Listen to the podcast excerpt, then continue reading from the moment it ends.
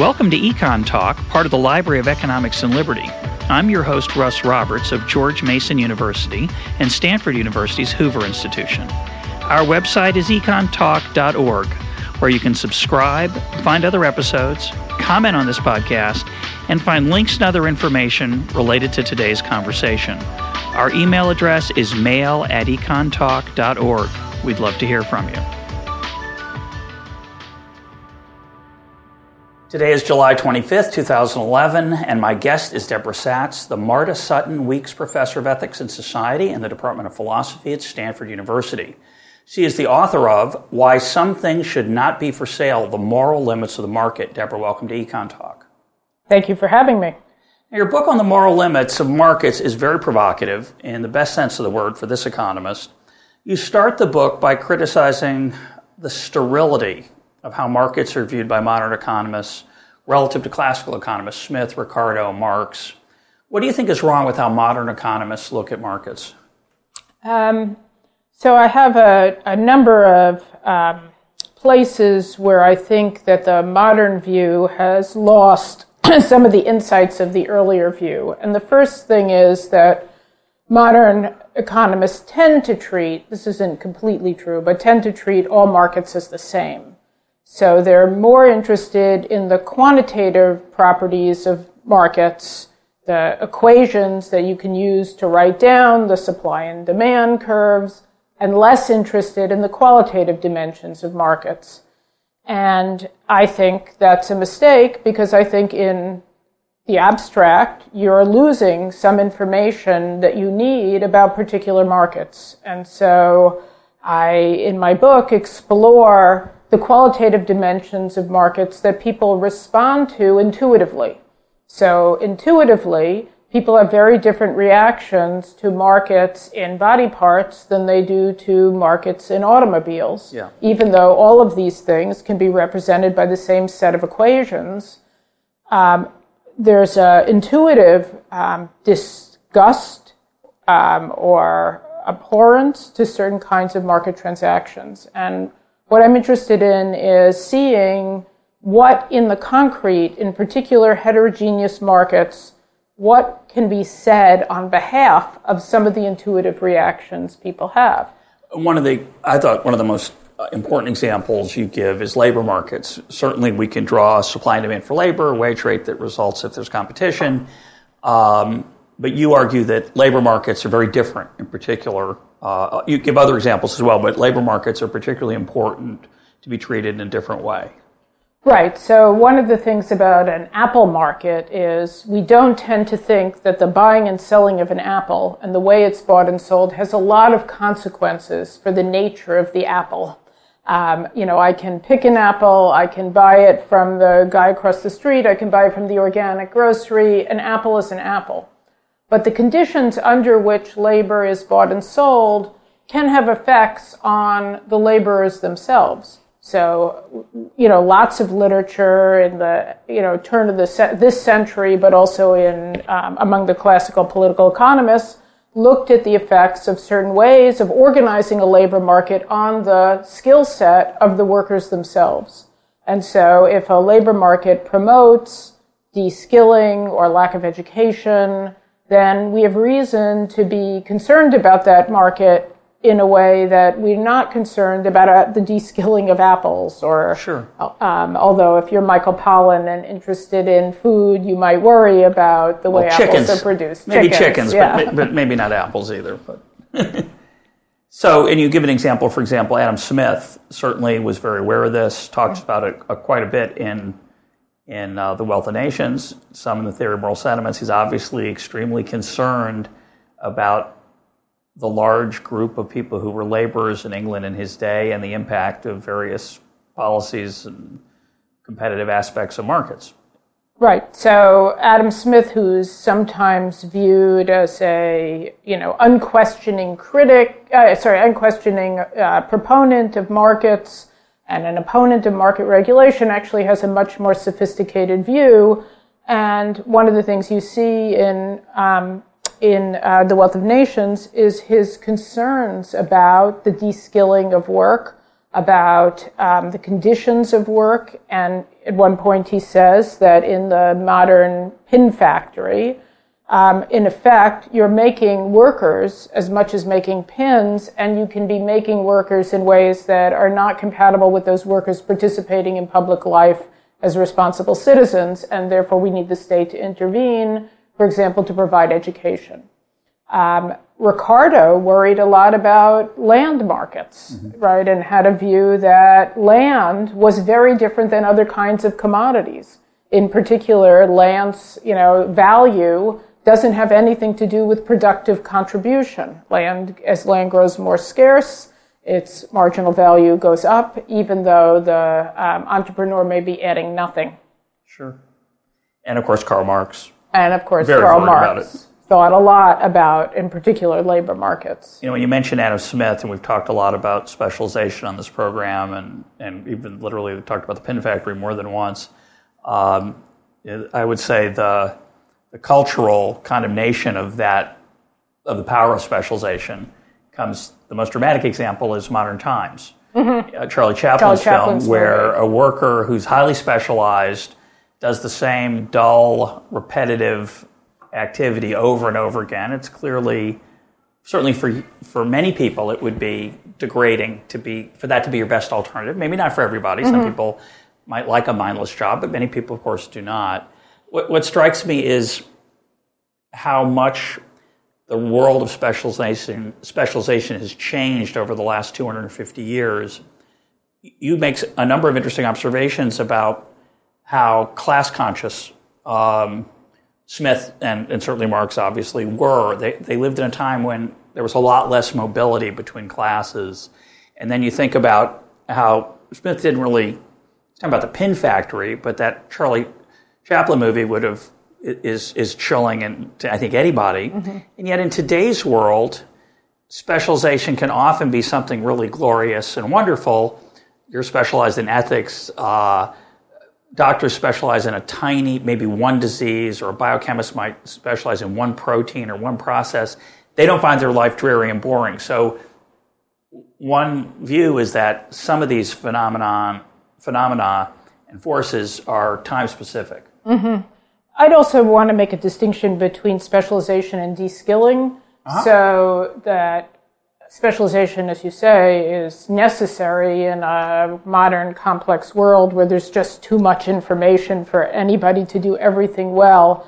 But the doctor who specializes in cancer or the philosopher is not um, uh, functioning at the skill level of a non-human machine. Correct and the Charlie Chaplin movie and the Pin Factory, as Adam Smith paints it, you really have people, in effect, acting as what Marx once referred to as appendages to machines.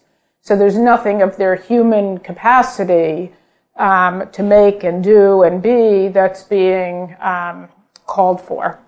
And of course, so, but of course, the irony is is that because of that, so many of those processes, we've taken the human component out. We've substituted so-called smart machines, robots, mm-hmm. other mm-hmm. things, which has the virtue of not having those opportunities available those to, to people to become machines, and the negative yes. that they don't yes. have that opportunity. Right. So right. that transition is obviously a, is obviously a challenge. Now, w- one of the things you criticize in the book, which I about modern economics, which I wholeheartedly applaud, is your, uh, I would say, disrespect for efficiency as a decisive argument. So, why don't you talk about what your complaints are about efficiency and uh, what you think economists have missed there? Okay, so I, I, mean, I should say I don't. I'm not a fan of inefficiency. I understand. So, sure, neither am I. but I think it's a it's a more limited notion than we've. Um, I think economists have recognized, and in particular, it's normatively limited. So the first thing is efficiency is always relative to background, some background starting position. So if the background starting position is very unequal, um, an, an, outcome can be efficient, but highly morally questionable. So Amartya Sen, I think, gives the example of, you know, imagine a society in which somebody, there are some billionaires and some people who are desperately poor, well, if you take the Paretian notion of efficiency, Based the on Pareto, Pareto. efficiency, then it's inefficient to transfer any resources from the billionaire to the desperately poor.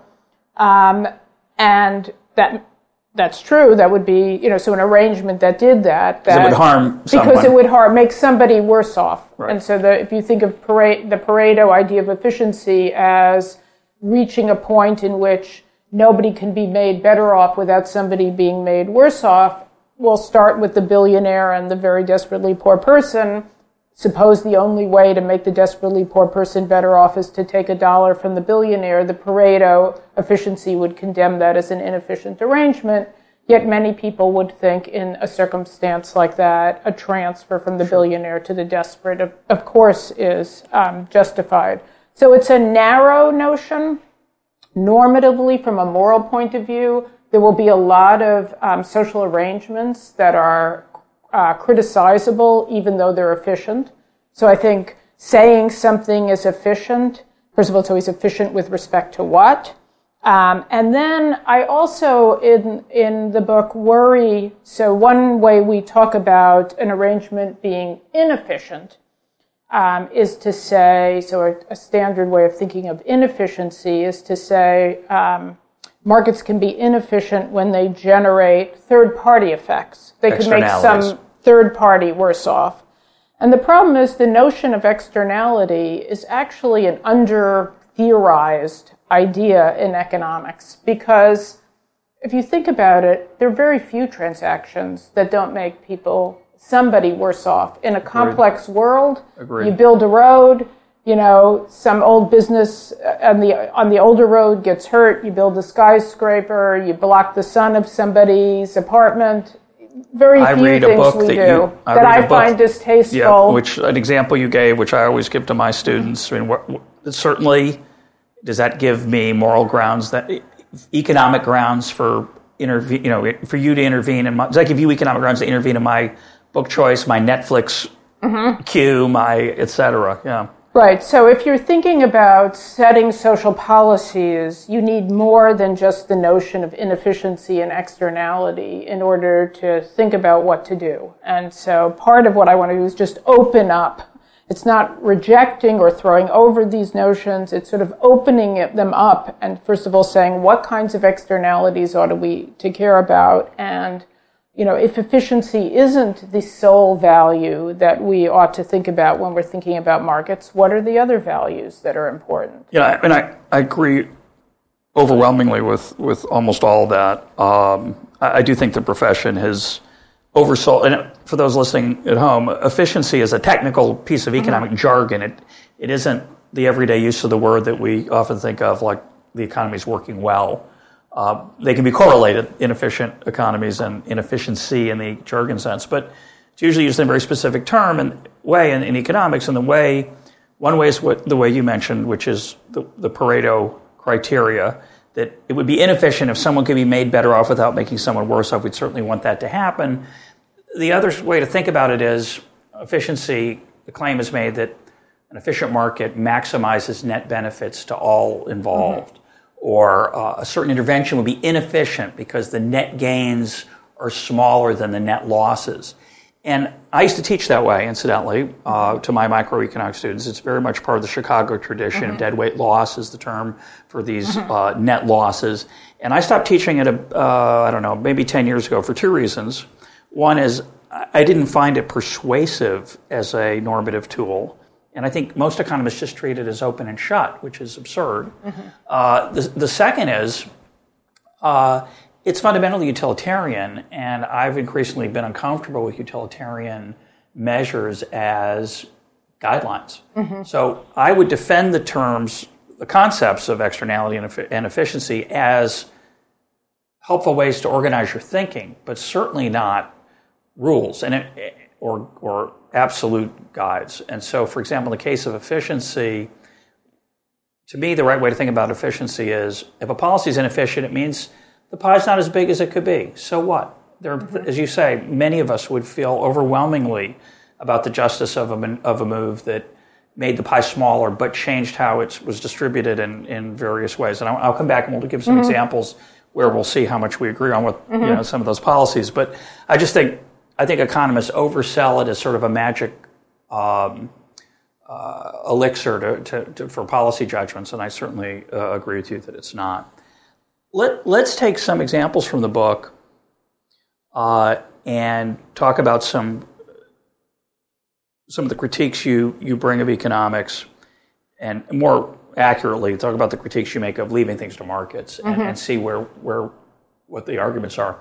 So, one great example that you take, I think, from Thomas Schelling, although he may have gotten it from somewhere else, is oh, the uh, Titanic. The Titanic. Mm-hmm. So, talk about the Titanic and, and what we learned from that. So um, it is a Schelling example, and I think it's a very thoughtful example. And I, have thought a lot about it. I don't, I, I don't have a, you know, a fully satisfactory account of what's going on in this example. But Schelling asks us to think about the distribution of um, access to lifeboats on the Titanic. So on the original Titanic, um, you could purchase a seat with access to a lifeboat or a third class seat, which did not come with sufficient lifeboat space um, should anything happen in the boat. Now, of course, people thought the boat was unsinkable and that it was a good just, gamble. They're just decorative anyway. That was the original but, thought, um, unfortunately. Of course, it turned out not to be true.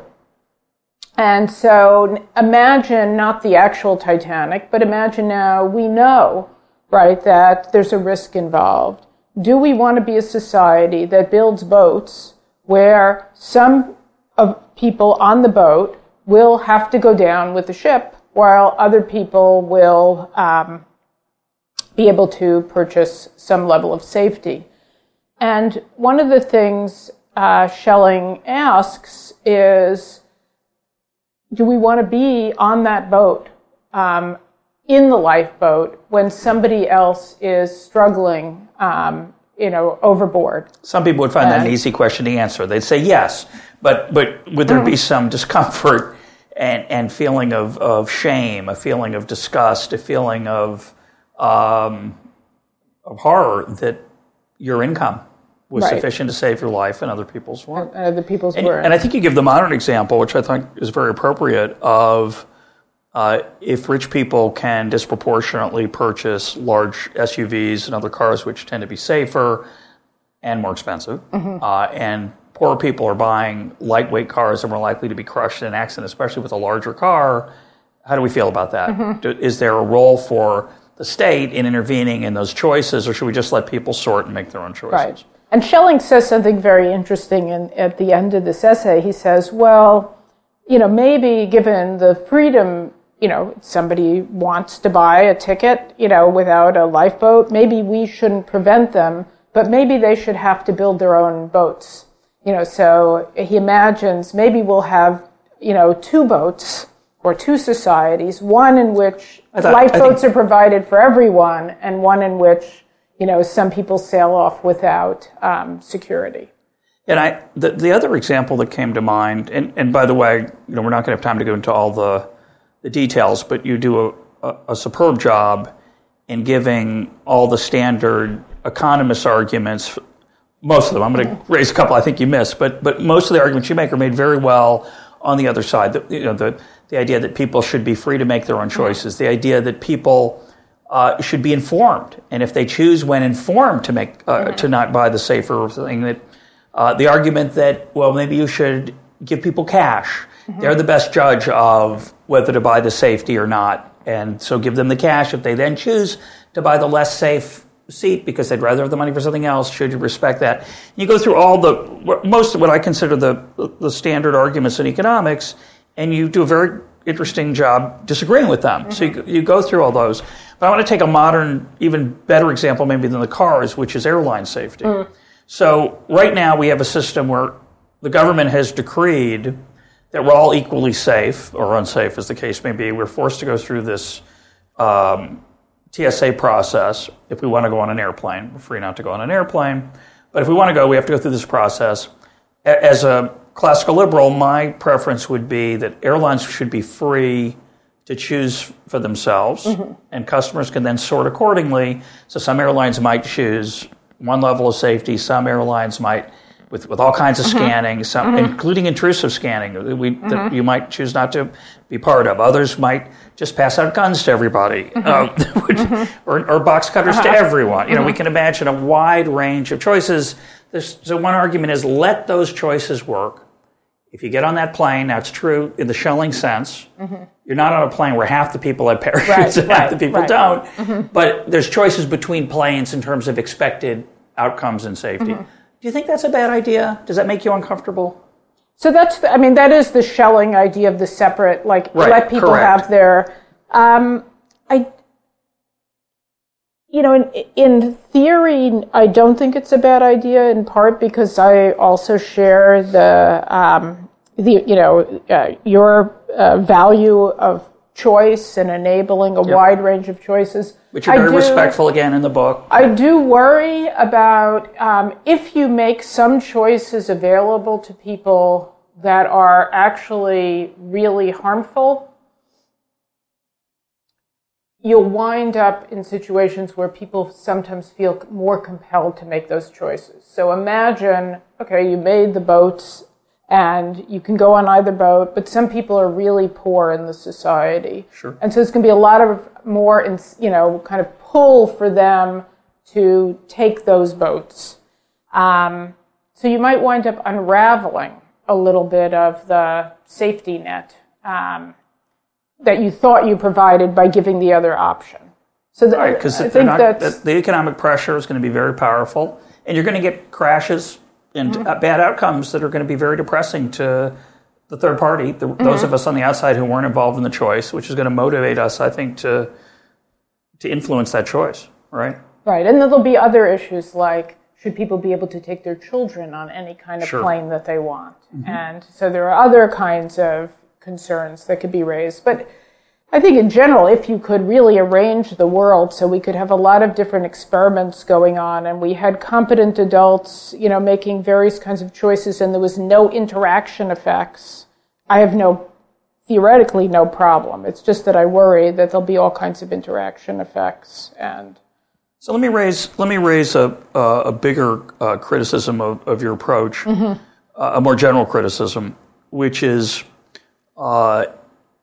in any of these cases where, and let's just take the simplest example, where there is discomfort by third parties about the transaction, whether it's uh, high prices for a particular product after a natural disaster, child labor, you give a whole range of things that that we find uh, discomforting as as as bystanders, not not as transactors.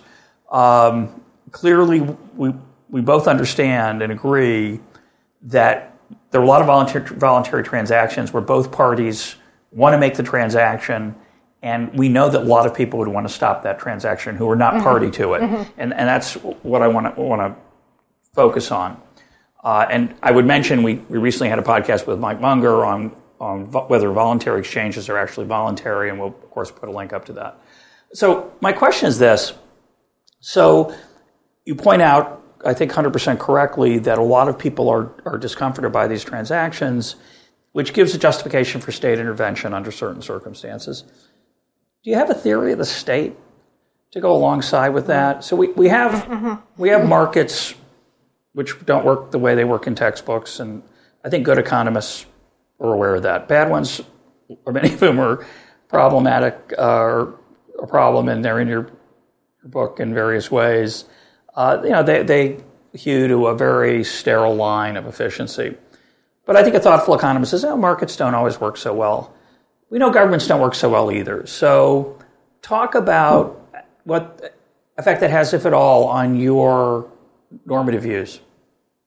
Um, so I do say in the book that um, always when you're assessing an institution, you need to assess it against alternatives. So you might think an institution doesn't work that well, a market doesn't work that well, but then the obvious question to ask is, okay, what are the alternatives and do they work better? Yeah. And you want to think broadly about that. You want to be open to, well, maybe you have to rethink a lot of the institutions, but you still have to think about what are the possible alternatives.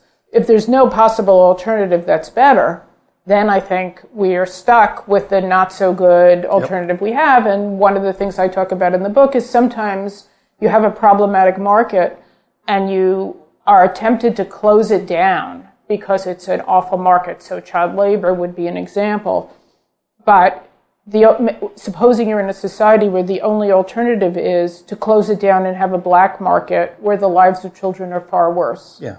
Well, then I think that's relevant to the question of what you should do. It doesn't change the assessment that the child labor market is problematic, but it does lead you to think, well, I don't have a viable alternative here. In some cases, government is too weak to close down, you know, to shut down a black market.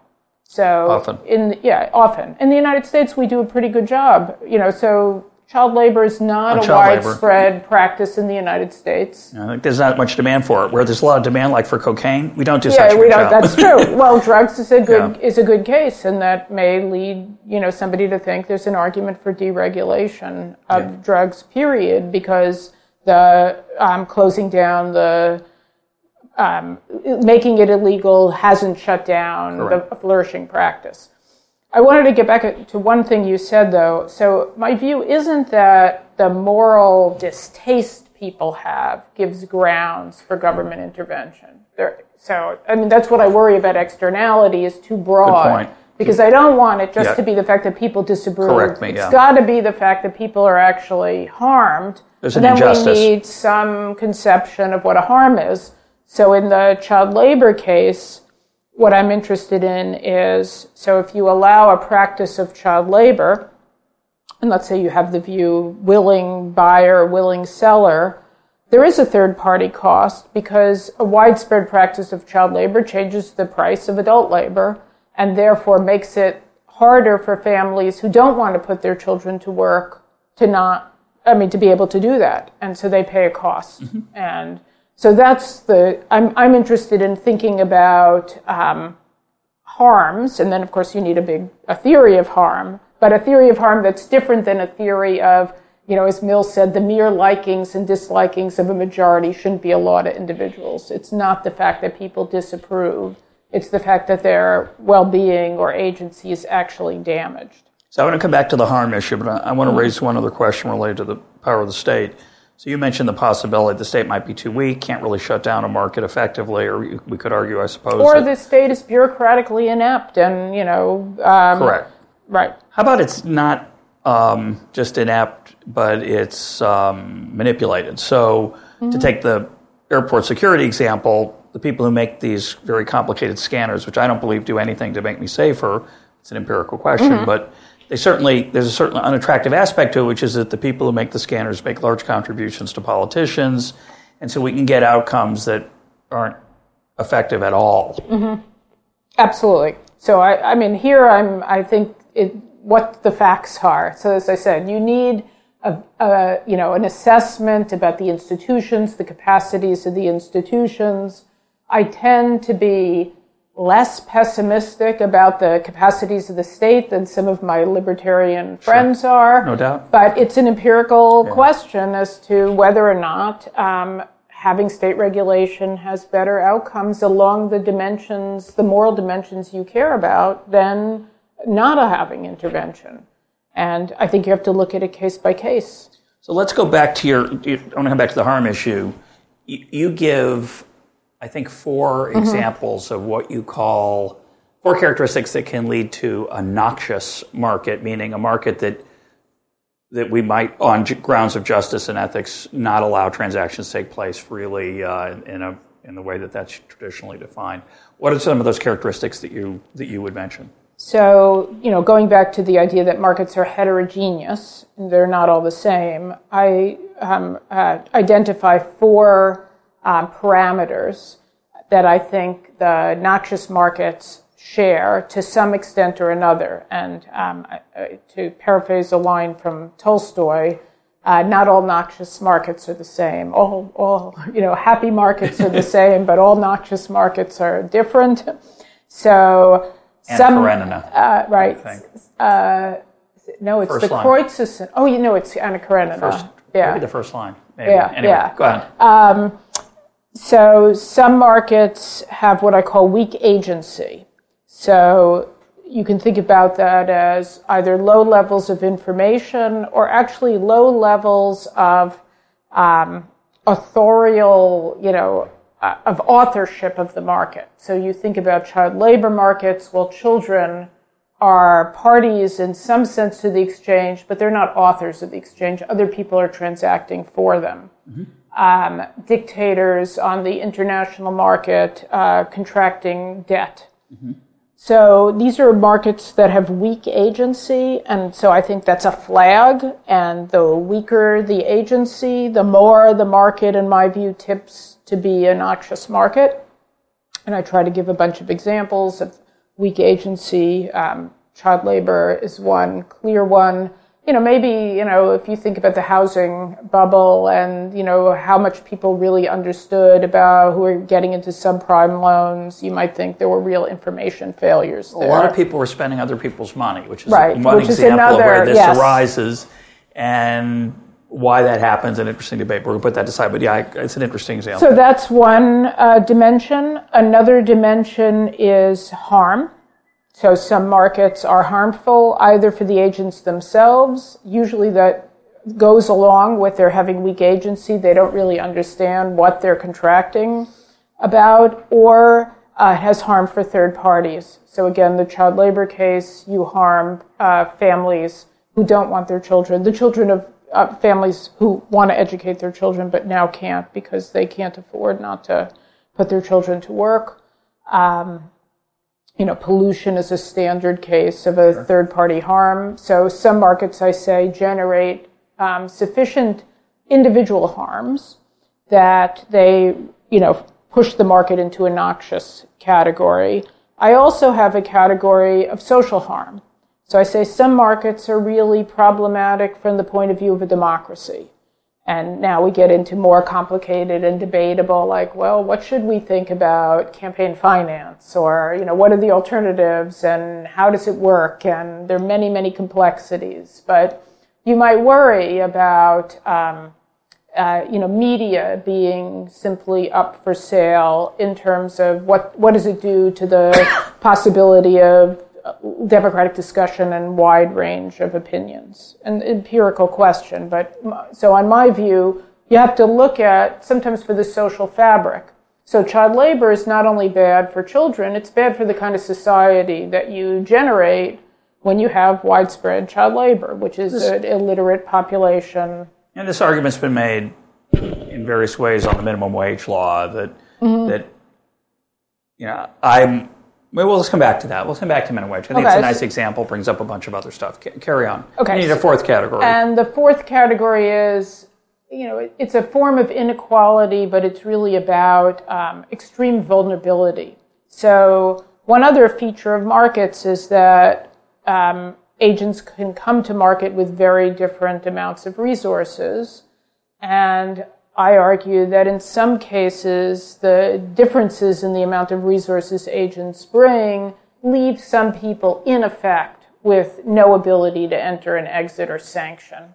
And so the people then in that market accept terms that nobody with a decent alternative would ever accept. Maybe and it's this, similar to the price gouge. Yeah, and this is related to, to Mike Munger's work on what he calls euvoluntary exchanges, truly voluntary exchanges. So he brings in the concept of um, the best alternative to no agreement, a BATNA, B-A-T-N-A, the best mm-hmm. alternative to no agreement, meaning if, if there's an enormous difference in what I have at stake in the transaction versus what you have at stake, gives the example someone's in the desert. Mm-hmm. Uh, it's similar to the Titanic example in a way in that it's a dramatic, it's not a small difference, it's a big difference. Somebody's starving, excuse me, thirsty, mm-hmm. you have water, you're healthy and fine. You charge the person every single penny that they have with them and, and their heirs and everything else, and they thrillingly pay it. Uh, if it doesn't happen, they're dead. If mm-hmm. you don't get that, you make a little less money that month. It's a mm-hmm. radically different um, set of circumstances each person's facing. Now, the implications of that, I think, are interesting. We'll talk maybe about price gouging and, and minimum wage, but certainly that's a dramatic example uh, of, vulnerability, vulnerability, similar to your point. Uh, so, so let's take some examples. Um, and I'll try again try to bring into some other some other issues. Let's start with price gouging. Mm-hmm. Where does that fit on your in your um, taxonomy? So I think so-called so-called so, price gouging. Yeah. Yeah, so I think that there are going to be some circumstances in which, again, you know, there's again the question: what are the alternative institutions? But where, you know, take um, uh, fire sales in, you know, after droughts in third world countries, where we just feel like there's some somebody is being taken unfair advantage of, and that um, the market isn't in this sense, you know, really um, uh, improving the prospects of a. I mean, it, it's it, it, price gouging is a little bit like a de facto monopoly, mm-hmm. and I think if you think that monopoly is you know supposed to be the counter of you know markets are freedom and monopoly is the state of unfreedom because there's really only one transactor. There are a lot of cases of markets that start to look more like monopoly. Um, and so on the scale of, you know, not all monopolies, I mean, there are a lot of monopolies you can walk away from. Sure. So this is where the extreme vulnerability comes in, like the person who's um, faced with uh, a desert where one person owns all the water. And this is actually an example that Robert Nozick worries about in Anarchy, State, and Utopia, where he, you know, wants to say, even on his extreme libertarian theory, there's got to be a limit to what the person who owns all the water can do, right? There's, and he thinks that he finds that limit in a return to the Lockean proviso, and there's a question whether he can really help himself to the Lockean proviso. Talk about what that is, the Lockean The Lockean proviso, proviso is the idea in Locke um, that you can um, uh, obtain as much property right as, let's say, are, is the product of your initiative and entrepreneurial skill, um, as is compatible with leaving enough and as good for others. So you can appropriate land, you can appropriate water, only up to the point when enough and as good is left for others. And for Locke, the origin of that is in a religious view where he thinks God has given the earth in common to man to use and that sets a limit on how much any individual can appropriate. So there's a norm, this norm of sort of pre appropriation rights to the world for all living things, and that sets a, a, limit on what you can do to other people. So you can't gouge. You know, you can't be a monopolist in such a way as you make the position of people worse off than it would have been had there been no ownership. So and so let, let's get into the. Um, I really think of these as sort of the flip side uh, price gouging and, and, the minimum wage. They're, they're both phenomena where the price that's produced by freedom, by free exchange, it has some unappealing characteristics. Um, and as you argue, I think correctly, certainly you have to look at the alternatives. So the standard way that I think is the most attractive case you can make we've put a simple, we haven't gone on a case by case basis uh, in general. We've said we put ceilings or floors in. Mm-hmm. We've said, they're nice examples because in the case of the, of the so called price gouging, it's a short term problem. Mm-hmm. It's a temporary problem. It's induced typically by a, a catastrophe of some kind, either a flood, a hurricane, a tornado, whatever. The minimum wage is a long term problem. It's, mm-hmm. a, it's a price that persists. And, and, and let's take your monopoly example certainly, uh, if I have low skill, I can have lots of competitive alternatives for my uh, talents, but they're all crummy. Mm-hmm. Mm-hmm. uh, so, so, in that sense, it mimics mm-hmm. a monopoly mm-hmm. outcome.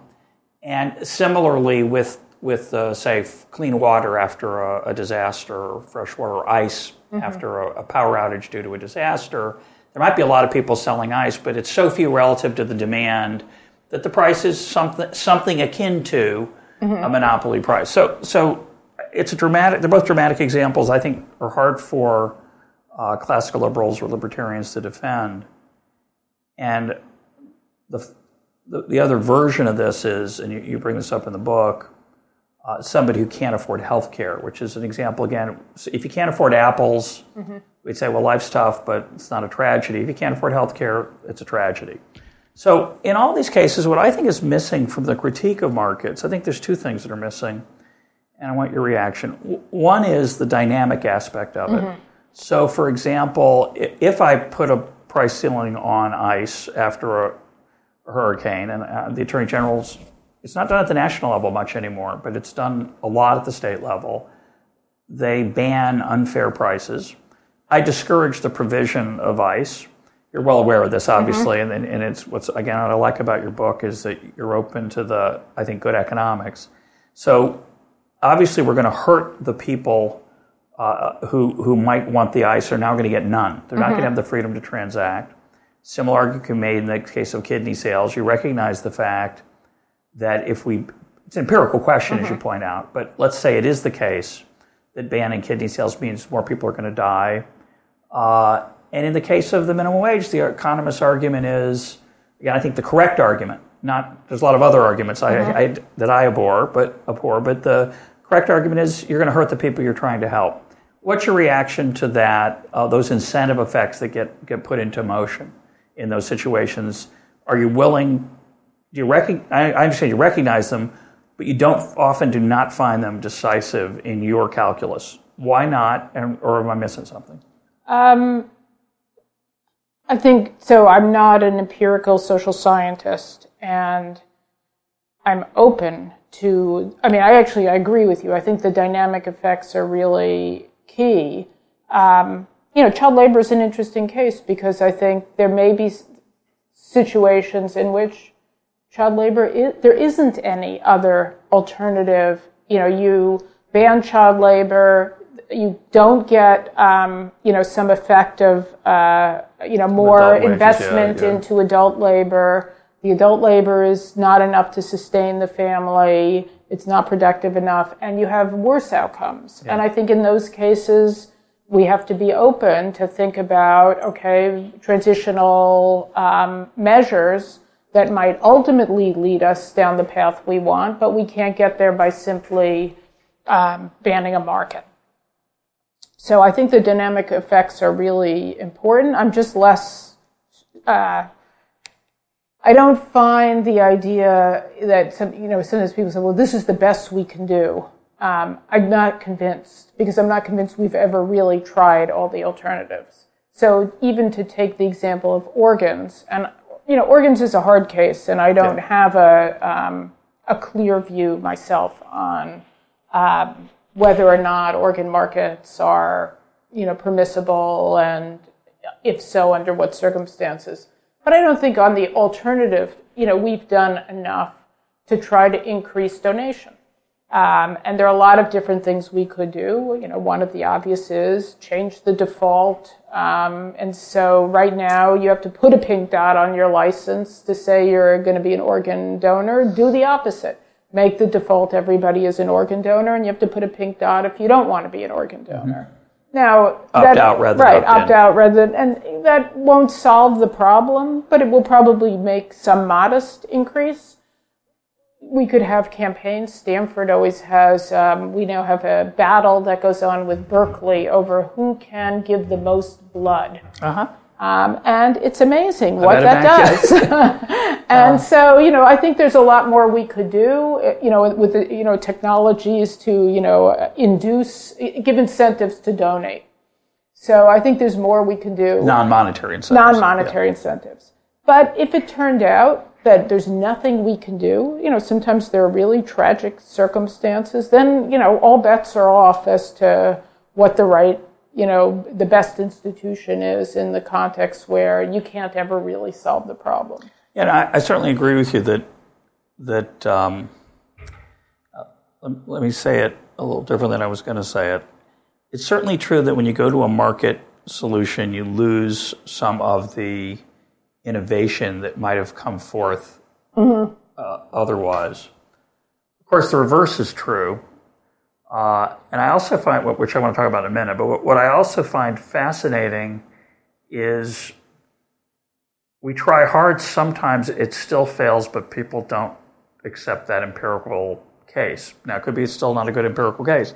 Example I would use is education. Mm-hmm. So I'd, I'd like to get the state out of the education market. Mm-hmm. You make a number of defenses of public education of various kinds mm-hmm. throughout the book. Um, you know, the standard, I think, defense of public education is we haven't tried hard enough. I think we've tried for 40 years. We've spent an enormous amount of money, greater than we did 40 years ago. It's failed. We're condemning kids in the inner cities and elsewhere to bitter and horrible lives that are grossly unfair and unjust. And isn't the burden of proof on, on, on the proponents now to say, you know, let's, this isn't working, uh, to prove why it's working? I don't get it. Right. Well, so educate, you know, of course, there's a lot of empirical. So I, I think actually education has worked relatively well, except as you say, for the you know least advantaged. I mean, if you look at you know standard education for middle class kids, state actually does a pretty good job. You can argue surprisingly good, even, yeah. It's true. right? Um, and uh, you know, and that's a lot of kids.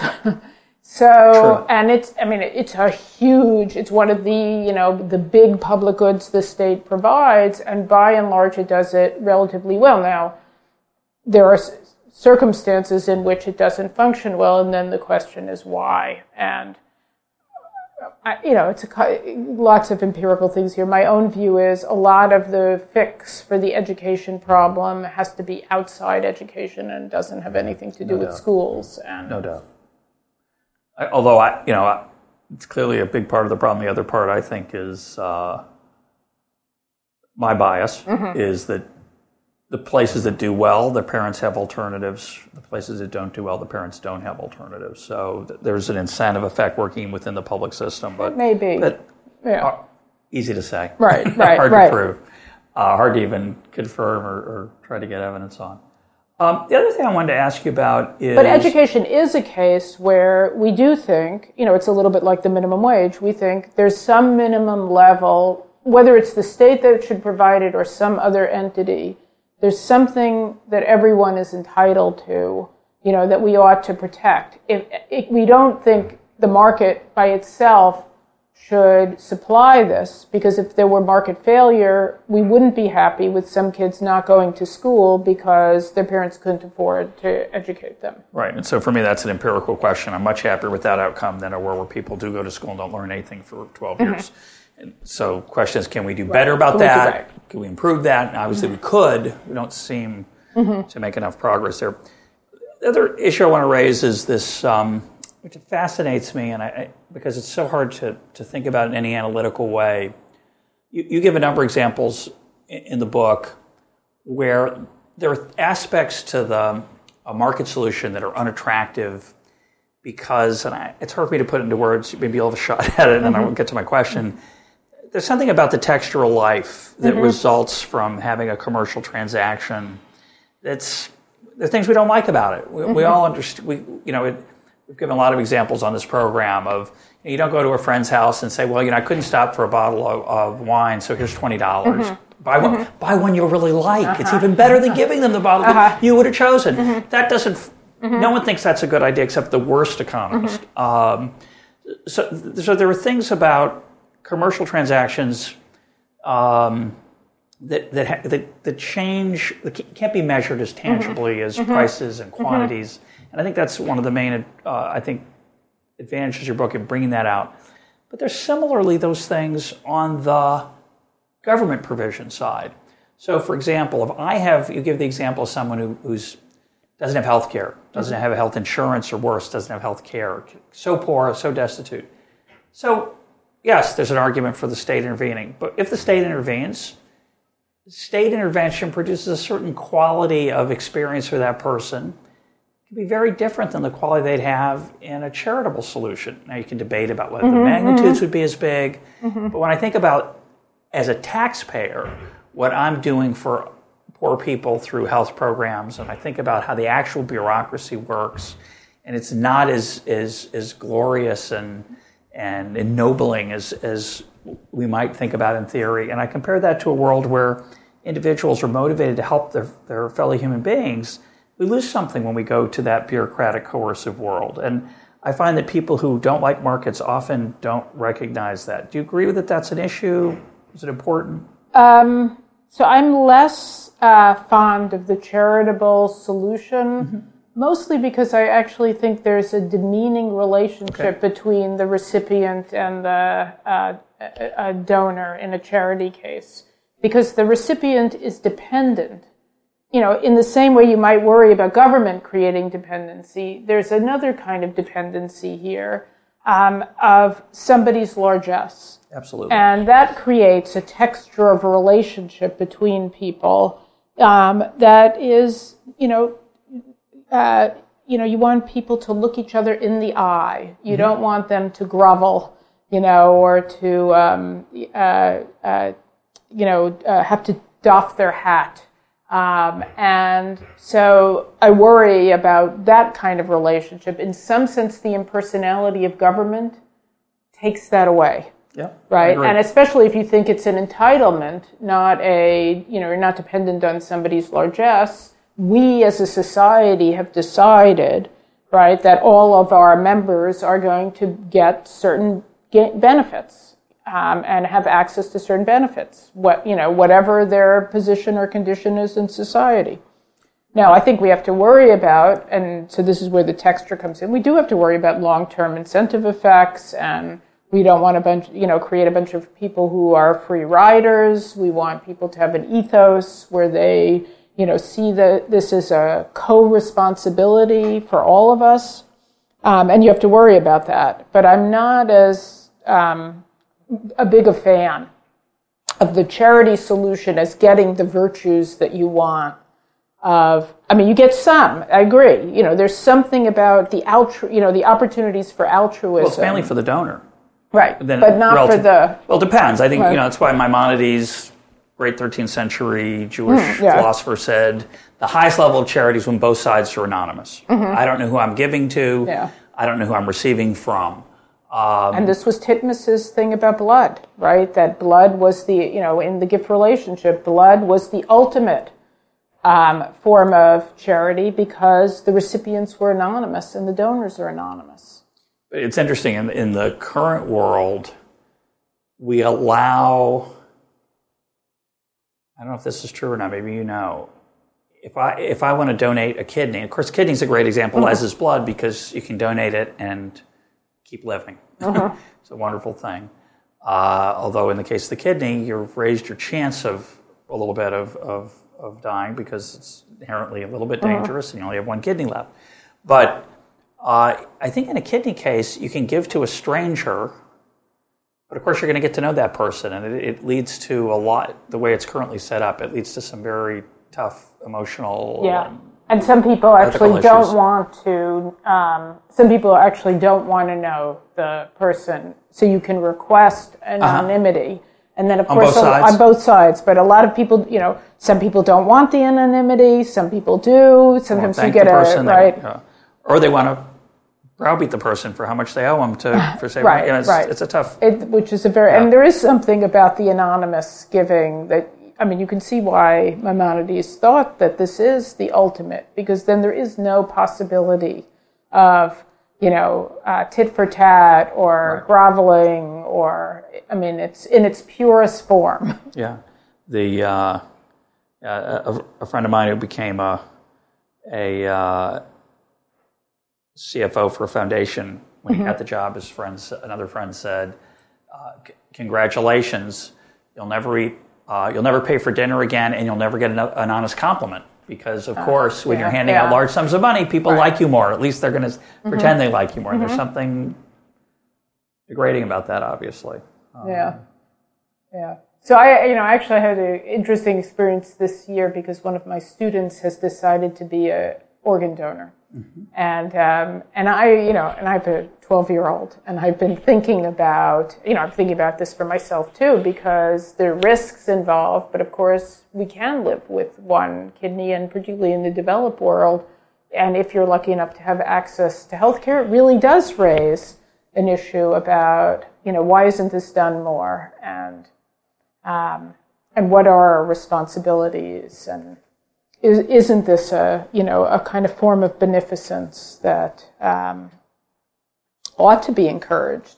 And when the student came to talk to me, I was, "Are you sure you want to do this?" you know, so it was a place where I found my own into you know sort of intuitive pull was opposed to what my you know what I think is probably the ethically right thing to do. Yeah. I, and and that's a case where you always worry. I mean, my argument, like many uh, arguments in, in these realms, does appeal to intuitions.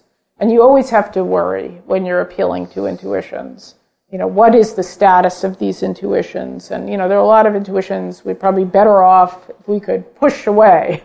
And, you know, on the other hand, I don't think we can bypass them.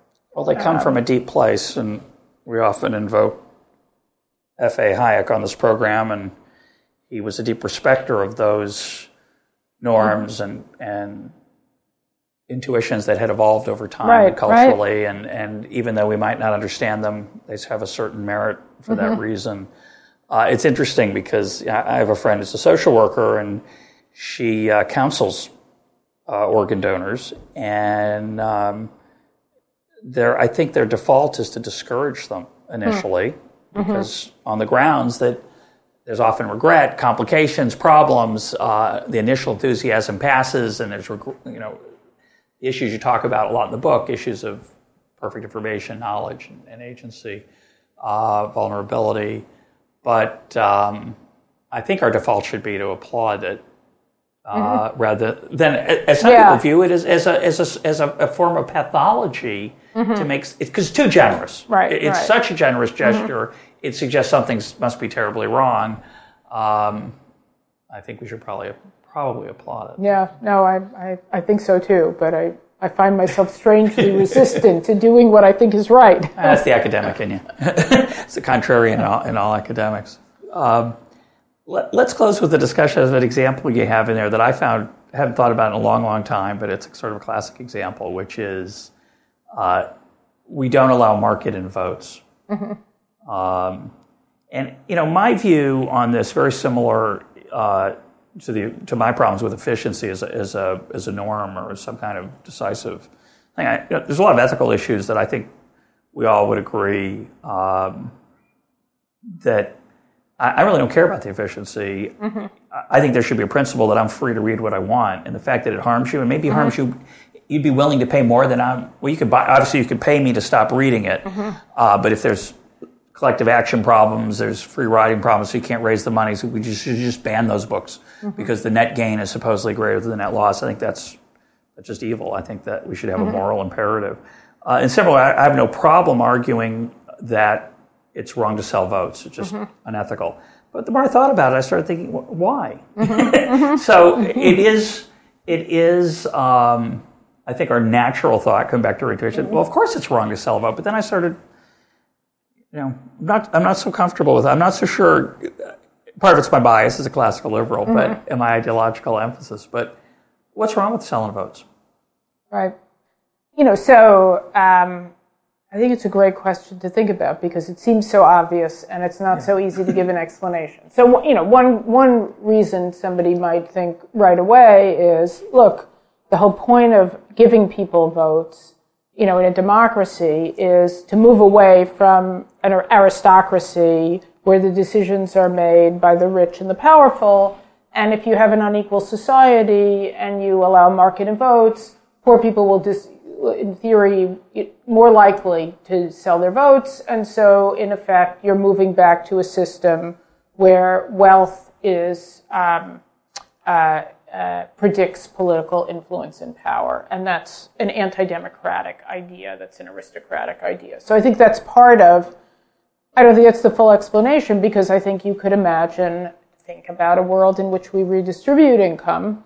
And then ask, now Would do we want to market in votes? And you give the James right. Tobin quote, famous yeah. quote, uh, at least it was when I was in grad school, mm-hmm. that a good second year grad student can prove it's efficient to let people sell votes on the obvious grounds that both parties are better off. What's the, what's the problem? Right, right, right. And so, but I do think one, you know, one way to think about it is that votes aren't your own individual property. They're really, you know, we, the people, you know, are just deliberating and deciding what to do for us. And when you treat your vote like it's just a private good, you're, in some sense, changing, I mean, so this would be a kind of Walzerian uh, view about the meaning of what, you know, what it means to have a vote and what voting is as a practice. About Michael Walzer. Michael yeah. Walzer, so this idea that, you know, it's really about co-deliberation among equals.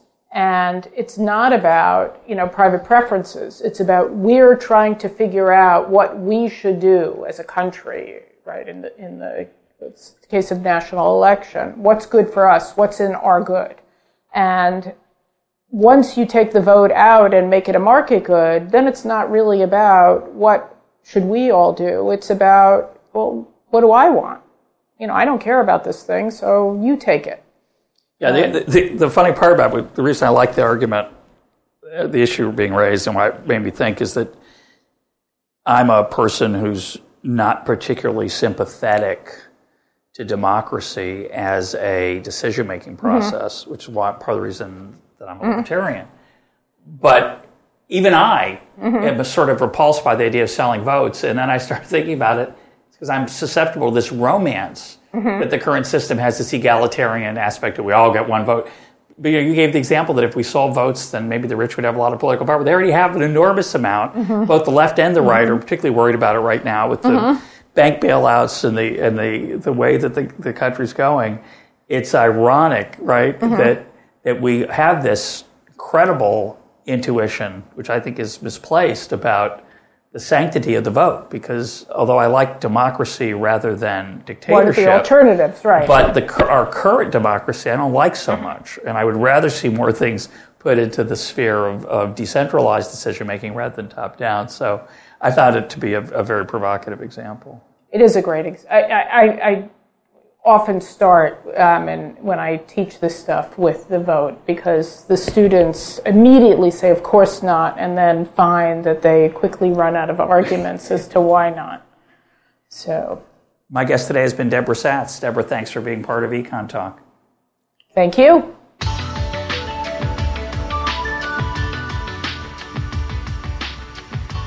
This is Econ Talk, part of the Library of Economics and Liberty. For more Econ Talk, go to econtalk.org, where you can also comment on today's podcast and find links and readings related to today's conversation. The sound engineer for Econ Talk is Rich Goyette. I'm your host, Russ Roberts. Thanks for listening. Talk to you on Monday.